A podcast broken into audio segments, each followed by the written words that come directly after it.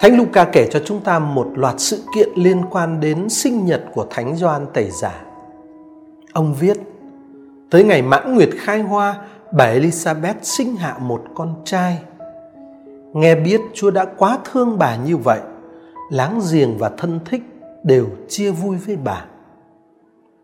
Thánh Luca tập trung chú ý về bà Elizabeth và về niềm vui vì sự chào đời của cậu bé Gioan.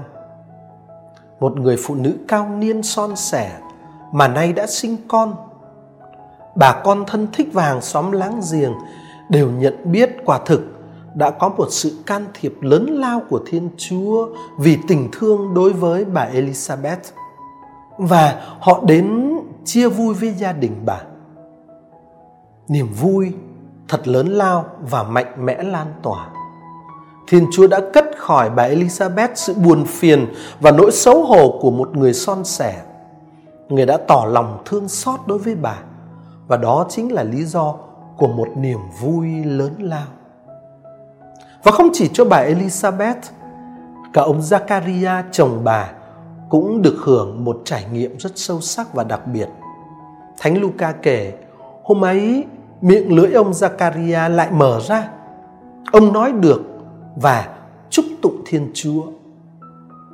Vị tư tế cao niên một lần nữa có thể nói được sau hơn 9 tháng bị câm. Thời gian dài hơn 9 tháng đó đã đủ để ông suy tư và ý thức về cái thực tại huyền nhiệm mà Thiên Chúa đang muốn thực hiện. Và sự kiện ông nói lại được quả thực là một phép lạ. Và đó cũng là một dấu hiệu chứng tỏ những gì thiên thần Gabriel cho ông biết hôm nào về tương lai của cậu bé Gioan là có giá trị. Và vì thế, lập tức ông Zakaria cất lời ngợi khen Thiên Chúa.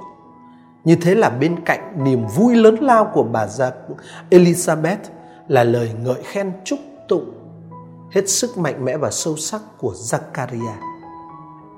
Rồi Thánh Luca kể tiếp, láng giềng ai nấy đều kinh sợ. Từ chỗ bỡ ngỡ, những người hiện diện đã chuyển sang phản ứng kinh sợ. Đó là phản ứng đặc trưng của con người trước sự thể hiện của thực tại siêu nhiên. Người ta biết mình đang đối diện với một cái gì đó linh thánh và đáng sợ. Cái cảm giác kinh sợ được nói đến ở đây là cảm giác của con người đối diện với cái linh thánh đang hiển hiện. Rồi tác giả viết tiếp, ai nghe cũng để tâm suy nghĩ và tự hỏi đứa trẻ này rồi sẽ ra thế nào đây? Và quả thật có bàn tay Chúa phù hộ em.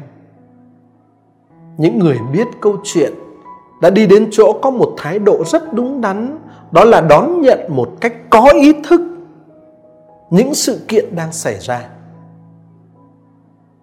Và họ suy gẫm về ý nghĩa của những sự kiện đó.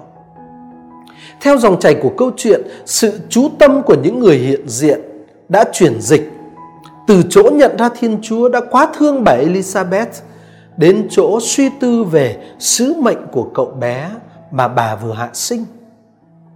Họ trao đổi với nhau bằng câu hỏi về chức năng hơn là về căn tính của đứa trẻ. Họ hỏi đứa trẻ này rồi ra sẽ thế nào đây? Và họ đi đến kết luận quả thật có bàn tay Chúa phù hộ em. Họ tin rằng cuộc sống của ngôn sứ Gioan trong tương lai sẽ được đặt dưới sự phù hộ của chính Thiên Chúa. Ở đó chính là một nhận thức sâu sắc của đức tin khi chứng kiến công trình Thiên Chúa đang bắt đầu thực hiện. Tóm lại, Thánh Luca không mấy tập trung chú ý vào những chi tiết thuần túy sinh học trong sự kiện Thánh Gioan Tẩy Giả dạ chào đời. Thánh Luca đã không mô tả bất cứ chi tiết nào về sự sinh hạ hay về dáng vẻ của cậu bé mới sinh. Điều mà ông muốn chúng ta chú tâm là tình thương và sự can thiệp của Thiên Chúa nơi con người và gia đình Thánh Gioan. Vì ơn cứu độ của thế giới sẽ được thực hiện trong Chúa Giêsu mà Thánh Gioan là tiền hô. Mừng lễ Thánh Gioan tẩy giả là chúng ta ca ngợi chính tình thương và sự can thiệp cứu độ đó của thiên chúa trong lịch sử